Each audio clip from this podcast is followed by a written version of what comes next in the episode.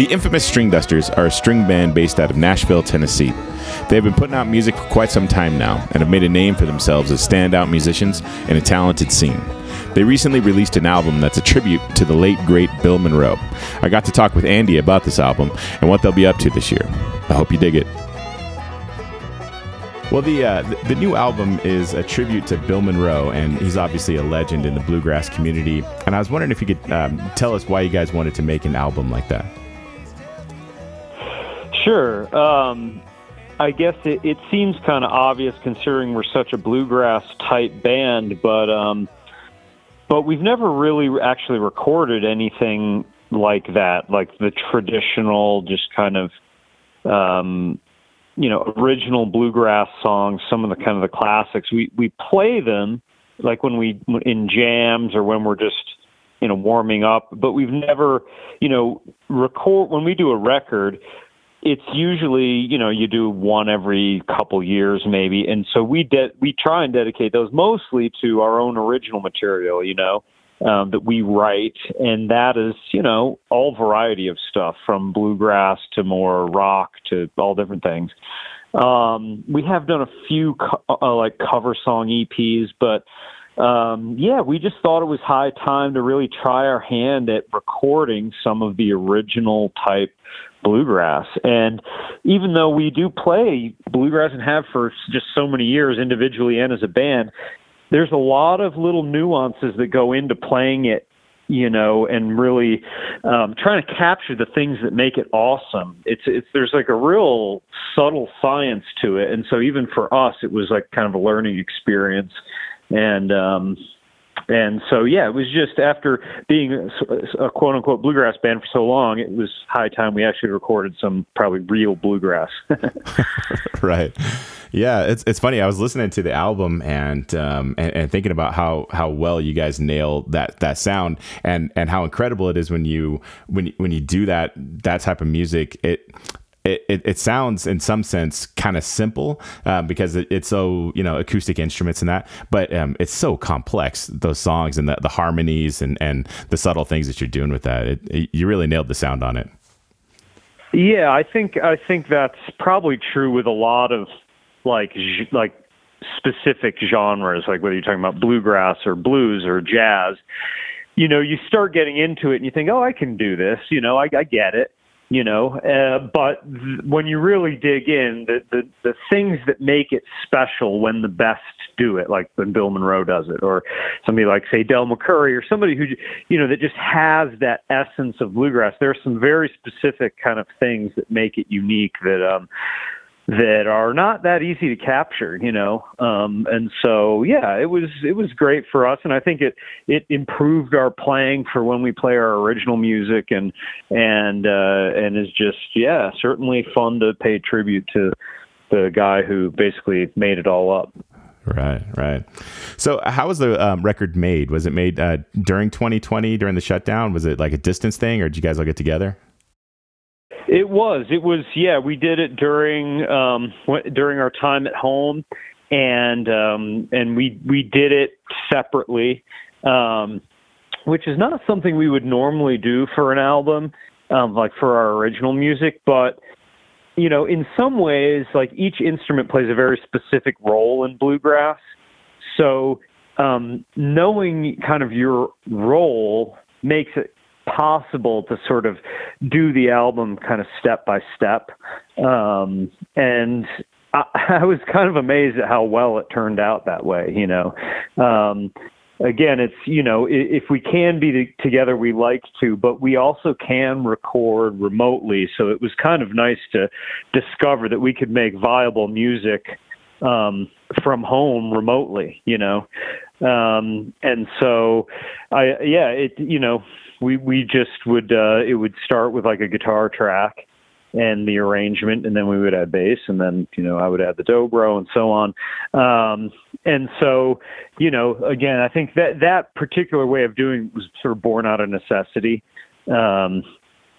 I think in the future we'll probably, if, we'll do it's best to do it together if you can. But this came out particularly, really well. And, we also did actually a Christmas album that same way last year that came out last December. And so, we've all have a lot of experience in the studio. We know how to record. And so we were able to put it together that way.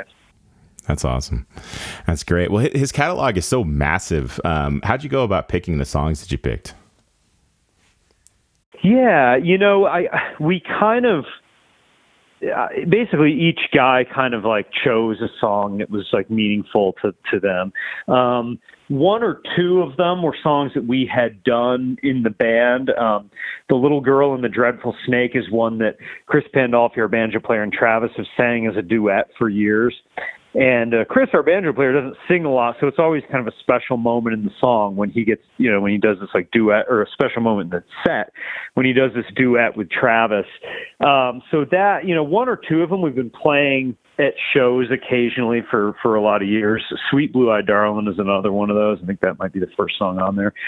The one that I chose was Toy Heart, which is just a song that I've always loved that captures a lot of that energy that you like to hear from bluegrass, plus the high singing. And so, we just kind of let each person kind of choose a song. There are some songs that are kind of Monroe classics, like Uncle Pen, that we've kind of done so much that we just decided we wanted to get some songs we don't do as much, to just try some new things. But yeah, we tried to pick just some of our favorite ones, and it's hard because there's a lot of them. He has a ton of instrumental music too that we didn't record really. I guess we did one song of that. We did Old Dangerfield. So yeah, there's so much to choose from. You almost can't go wrong, but there are a lot of different sort of sub-genres within Monroe's music. There are some that he does these kind of groovy, slow songs like Dark is the Night that Travis sang, and Traveling Down This Lonesome Road that Andy Falco sang. Those two sort of fit into a certain type of subgenre. There's the really fast ones like Toy Heart and Sweet Blue Eyed Darling. And then there's like almost like the ballads that really feature the harmony singing, like Sitting Alone in the Moonlight. So we kind of tried to mix up the kind of the vibes within the Monroe music as well. Yeah. Absolutely. Well, you've mentioned it a couple of times that the Sweet Blue Eyed Darling is such a great jam. And I was wondering who picked that one and what kind of drew you guys to that song? Yeah, that Jeremy chose that. And that's, again, one that we have done occasionally in the band over the years.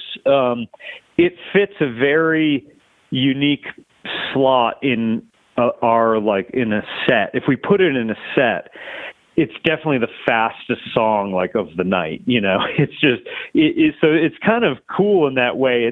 It serves a very specific purpose, just to rev the energy up as high as it can go, and so it was fun to kind of have one like that. And Jeremy sings it great. And it just, it drives, like if you're familiar with bluegrass terminology, the word drive comes up a lot. And drive is like just that. Drive doesn't necessarily just have to mean fast, but it can. But drive is just that, it's just like that pedal to the metal, just maximum kind of energy, where you just tap your foot and bob your head, the timing is all just so locked and it has a groove, and that song just has drive. And so that's something that really draws us to it. Absolutely. Well, Sitting Alone in the Moonlight is wonderful in a totally different way, and incredible harmonies on that song. Did you have to do quite a bit of research on how to recreate that sound? That's a good question. Our band comes from, we've actually been around a while, and it's sort of like as the wheel goes, we were kind of the new kids on the on the block for bluegrass, and now it's kind of, now there are new people coming up, and we've been around for a while, but we were of sort of a newer generation who kind of came to bluegrass very unorthodox. A lot of the band members kind of just started playing bluegrass really before we knew what we were doing, quite honestly. And so, you know, in some ways, you know, but then, you know, we all lived in Nashville, dove into bluegrass very deeply. And, you know, I had a chance to play with Earl Scruggs and some other, you know, some of the people who like invented this music, and same with like Jeremy and others. So we were able to really dig into that style. But I think even still today, you know, we're not necessarily trying to recreate what Monroe did. It's like, it's a balance. It's like, we want to learn as much as we can from Monroe and what made that music so special and great, but we don't want to necessarily like recreate it, because we can't. And honestly, there's probably people who have done that much better than us, who have spent their entire lives trying to recreate that sound, you know? So we definitely did our research as far as like the parts, you know, the appropriate parts for the song, the general, the feeling of the song, you know, the tempo and such. But it's like we sort of chose certain things to really research and do our homework on. And then other things we just allowed ourselves to kind of do it how we just would do it, you know? So the whole album is a bit of that balance of trying to, you know, honor the original sound, but also be the Stringdusters, you know, let all of our uniqueness and quirks and everything come through in the music. So we didn't over research it, but you know, we just wanted to really have fun with the songs and kind of do them our way. I mean, I think it's kind of amazing and hilarious that there's a mandolin on the cover of the record and we don't even have a mandolin in the band, you know. Yeah. Like in fact, that's kind of on purpose. There's a bit of sort of rebelliousness in that album cover in that way, you know. And we've always kind of, you know, we're not the famous Stringdusters, we're the infamous Stringdusters. You know, we love bluegrass, we love the tradition of it, but we do love to kind of poke and prod some of the traditions a little bit. And so, you know, that was sort of that's kind of a little bit, you know, part of the concept of the album is like, we don't even have a mandolin and we're doing a Bill Monroe tribute, you know. The year's been kind of odd, you know, last year and a half or so, obviously, and shows are just starting to pick back up. What does the rest of the year look like for you guys? Are you going to be hitting the road pretty hard, playing these songs and whatnot? Yeah, we are. It's all come back really fast, it seems like. You know, 2 months ago, I feel like none of us had any idea how, you know, if really much at all, what would be going on like this summer or next in the fall, certainly. And so everything's kind of booking late, but all of a sudden we have, you know, all the stuff throughout the summer. We just today announced our fall tour, which is like a, you know, a 3-week tour in October. So it seems like just all of a sudden the floodgates have opened and shows are happening and being announced and everything's kind of full on. So, yeah, I mean, we're back at it. You know, I guess, you know, the way our band looks at coming back after the pandemic is, you know, it's not like going back to the way it was. It's definitely like a new beginning, and we're trying to craft our like tour schedule and our lives to, you know, what works for us, given the fact that we've done this for quite a long time and, you know, want to have balance. But we also love playing live music. So, you know, it seems like, yeah, there's a good balance. But, yeah, it's busy. I mean, we got a lot of shows coming up, certainly in the fall, and, you know, a bunch of festivals and shows this summer. So it's back, and we're going to be playing, you know, we've already started last weekend playing the Bill Monroe songs at the shows, and that's super fun. That adds a really nice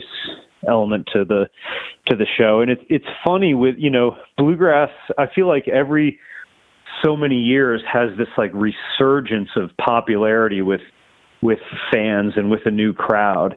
And I think with the sort of explosion of like Billy Strings and stuff, I feel like it's having yet another kind of resurgence. And it's fun to see these songs, like the Bill Monroe songs, sort of hit people almost in a new way. You know, it's like in the past, we would sometimes even be reluctant to play that stuff because we didn't want to be viewed as traditional. And now that stuff is what almost gets the crowd going the most. So it's fun to see that the waves of bluegrass popularity that come up every so many years, and I think that's what is happening now. And we're glad to have a pretty full tour schedule and be playing a lot. And it's just very, very exciting to get back out and see the band guys and see fans and see how excited the fans are to be at shows and be together. And, you know, it's pretty special. Absolutely. Yeah, I'm kind of waiting. My son is 12 and got his first dose, and I'm waiting for him to get a second dose before I go back out and, you know, feel fully comfortable with everything. But I can't wait to get back out there and hear it and see it and feel it and all that stuff. You know, it's exciting. It is exciting. It's, you know, we kind of, everyone wades back in at their own comfort level. But it was interesting to see our shows just this past weekend, how once you're comfortable enough to get in there, it's wide open. I mean, for better or for worse, you know, people are just, you can tell human beings like to be together. And, you know, now that things have gotten a lot safer, I think people are really excited to be able to do that. For sure. Well, I'm enjoying the music. The album sounds fantastic. And if people wanted to support you guys and buy merchandise and all that kind of stuff, what's the best place to find you online? Yeah, thestringdusters.com, the website. You know, we've got all, you know, links to all the music up there. We've got a great merch store with all kinds of new stuff coming through all the time. We're putting out a lot of stuff right now, whether it's merch or music or, you know, all the guys are making solo records. We've got a band record that'll be out this fall. We've got all manner of stuff. So, yeah, definitely go to thestringdusters.com for any and all updates. Sign up on the email list and follow us on, you know, Instagram, Facebook. That's where you'll find us. Perfect. All right, man. Well, I appreciate you connecting with me today. Yeah, thanks for your time. Enjoyed it. Thanks to Andy for chatting with me about the new album. Make sure you check it out. And if they're near you on tour, go see them live. Don't forget to like and subscribe to the show. Leave me a rating and tell a friend. Until next time, everybody, have a good one.